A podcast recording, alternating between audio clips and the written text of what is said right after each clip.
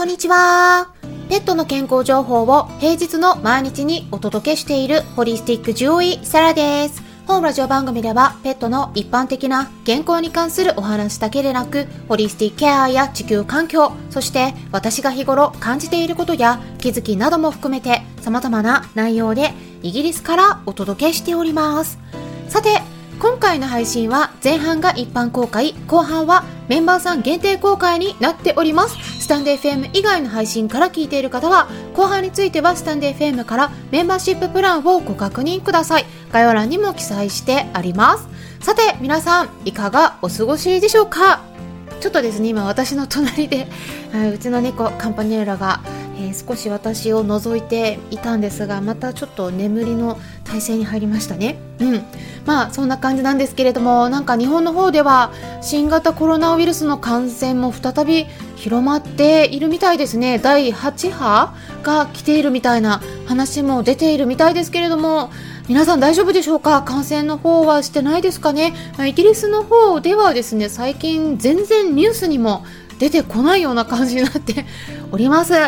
まあ一昨日かな地震もあったみたいなのでね日本の方はしばらくいろいろと注意してってください。そしてですね今回はえ前回の限定ライブの時にもちょっとお話ししていたことになってくるんですけれども、まあ、ホメオパシーに関するご質問もいただいてたのでえそちらに対しての回答とえ少しホメオパシーについてお話ししていきたいと思いますので興味のある方はぜひ最後まで聞いてみてください。ということでまず最初に概要をお伝えしていきたいと思うんですけれども、ま、今回ですね質問箱にいただいてたご質問があったのでそちらに回答していきたいと思います。で結構前にいただいてたんですけれども、まあ、基本的にスタンデー FM のメンバーさんからいただいてるご質問を優先しているので、えー、だいぶお待たせしてしまったんですが早めに答えてもらいたいっていう場合はですね、え、メンバーになっていただければ優先させてもらってますので、え、そちらの方概要欄のところチェックしていただければと思います。で今回いただいた文章としてはこういった内容でした。サラ先生よろしくお願いします。猫にホメオパシー治療をしています。主訴の血液症は改善してとても感謝しているのですが鼻炎がいつまでたっても改善しません。猫風邪の後遺症の鼻炎はホメオパシーでの治療は難しいのでしょうか？ということだったんですけれどもそうですね。まずそうするとですねホメオパシーっていうのねこれ皆さん聞いたことありますかね、え、よく知っているっていう方もね、もちろんいらっしゃると思うんですけれども、ちょっと初めて聞いたっていう方もね、いらっしゃると思うので、え、多分ね、まあよくわからない方の方が多いと思うので、ホメオパシーっていうものは何なのか、まあ、最初に簡単に説明しますと、これはですね、約2000年以上前にドイツで確立された代替医療の一つなんですね。で、まあ、似たものが似たものを癒すという考え方のもとに、まあ、これを同種療法って呼ばれていることもあるんですけれども同種っていうのは同じ種類ということですねで同じ種類のもので、えー、治療をしていく療法ということで同種療法っていうことあるんですけれどもまあ基本原則としてはその病気とか症状を引き起こすような物質をまあ、これかなり薄めてですねでそしてその液体を何度も何度も振ってですね浸透させたものっていうのを病気になっている人とか動物さんに与えるとそこから今度はその症状が緩和されたり病気を治すように働きかけることができるという、まあ、そういう考え方に基づいて治療していくものなんですね。まあもともとは基本的にはドイツ中心にヨーロッパの方でイギリスなどでも利用されている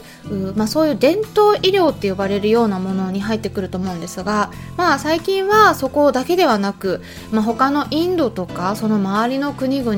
あとマレーシアとか他のエイジアの国え中国でもだいぶ人気があるという話も聞いたりしているのとあとはあブラジルとかその南アメリカの方とか、えー、アフリカの方とかですね、まあ、そういうような国々でもよく使われているものなんですけれどもまあ、その与え方としてはえ小さな砂糖玉のような粒のこともあればえ錠剤だったり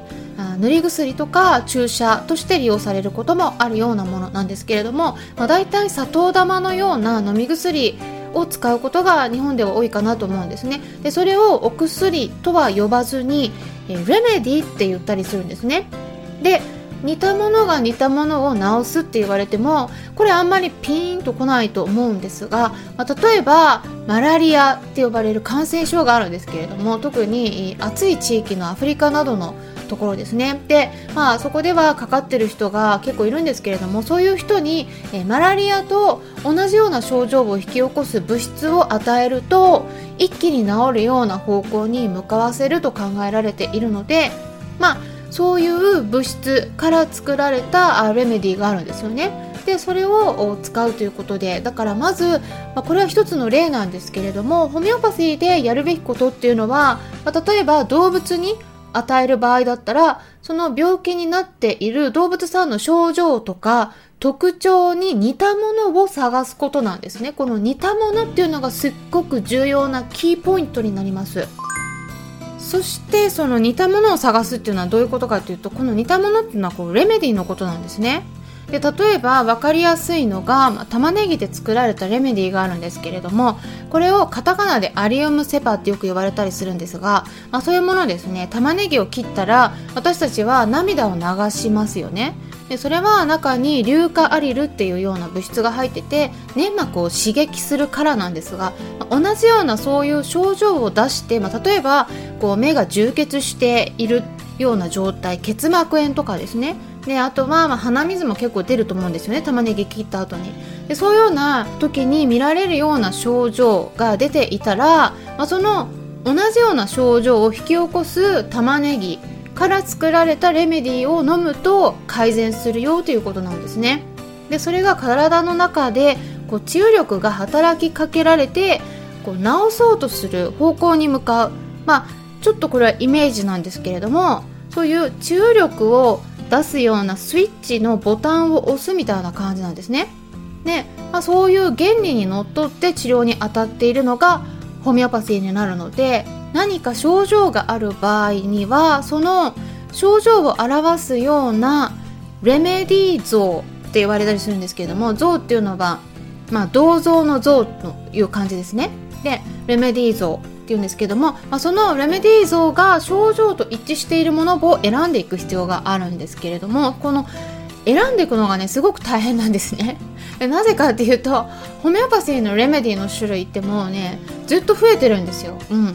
今も増えてて、ね、もう4000種類以上あるんじゃないかって言われてるくらいからだからなんです。まあ正確な数がわからないぐらいあるんですね。でその中から一つ見つけないとならないんですね。でも、まあ、完全に100%合わなくても、まあ、最終的にはいいんだけれども多少ずれててもですね。でもかなり近いものを選ぶことによって症状が改善していくというふうに考えられているんです。でそれでえホメオパシーでの治療に関してなんですが、まあ、結論からお伝えするとその慢性鼻炎とか副鼻腔炎になってしまっている場合っていうのは、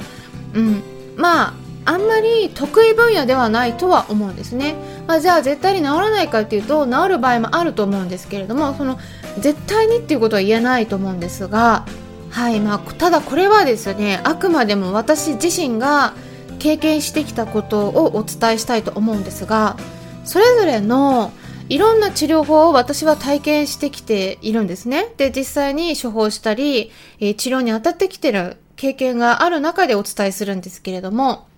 ぜひ皆さんに知っていただきたいなって思うのは、それぞれのいろんな治療あるんですけれども、得意分野と不得意分野が絶対あるということなんですね。例えば交通事故に遭って骨折しているような場合にそれをですねホメオパシーとかなんかお薬だけで骨折した骨を元に戻すようにしていこうとしてもですね結構難しいですよね、まあ、簡単に想像できるのではないかなって思うんですね。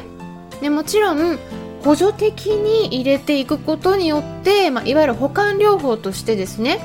で改善の手助けになるかもしれないですけれども手術もしないで治療するっていうのはすっごく時間もかかるし治ったとしても足の向きがね例えば骨折しててそれを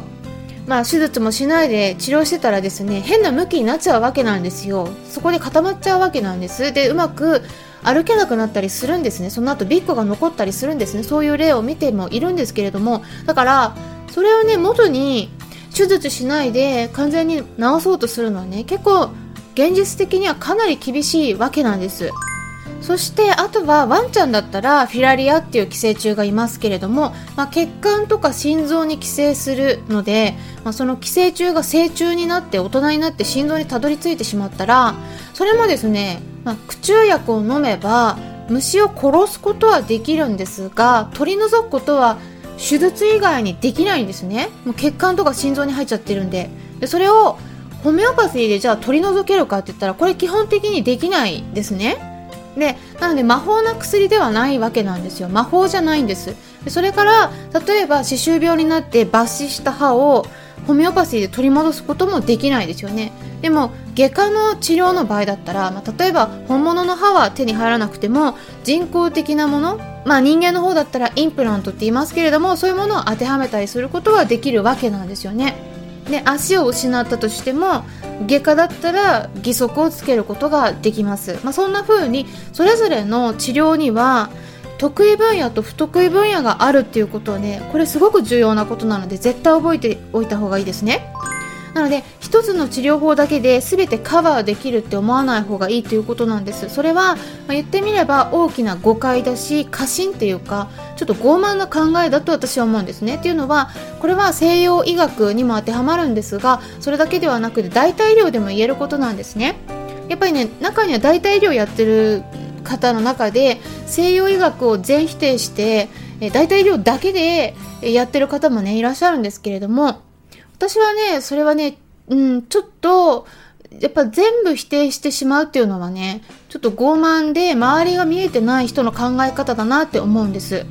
というところなので、まあ、私の経験からお伝えするとそのホメオパシーを利用するのもすごくいいんだけども、まあ、希望すればですね否定はしないんだけれどもただあある程度の改善のサポートっていう形になってそのホメオパシーだけでその鼻炎を何とかしようとするっていうのはね結構難しいことが多いです。なぜなら得意分野ではないからです。っていうところでじゃあどうしていったらいいのか具体的に後半にお話ししていきます。でそれで話は変わるんですけれども今週末の11月19日土曜日の夜8時から Twitter のスペースにてコラボライブを開催します。はい。はいということで、えーーマは Animal Welfare ということで動物福祉についてお話ししていきますのでぜひぜひお気軽にいらしてみてください。概要欄のところにいろいろ記載してあります。で Twitter の方でも限定コミュニティを立ち上げてそちらでは動物さんの健康に限らず他の分野のこともいろいろお話ししてますので興味のある方はお気軽に申請していただければと思います、まあ、イギリスのこととか最近はねちょっと注目を集めてきている仮想通貨暗号資産の中でねちょっとこれで、ね、かなり大問題が起きてるんですね。うん、もうね大暴落して今かなり低空飛行になってるんですけれどもまだまだ問題が山積みなところがあるので海外からの情報をお届けしていますから興味のある方はぜひそちらも合わせて参考にしてみてください。ということでスタンド FM 以外の配信の場合はここで終了になります。もしも後半も聞きたい方はスタンド FM アプリの方から聞いてみてください。アプリは携帯電話のアプリ検索のところからスタンド FM と入力したら出てきますのでダウンロードして私のチャンネルを探してメンバーシッププランにご登録いただければ最後まで聞くことができるようになります。それでは後半に入っていきましょう。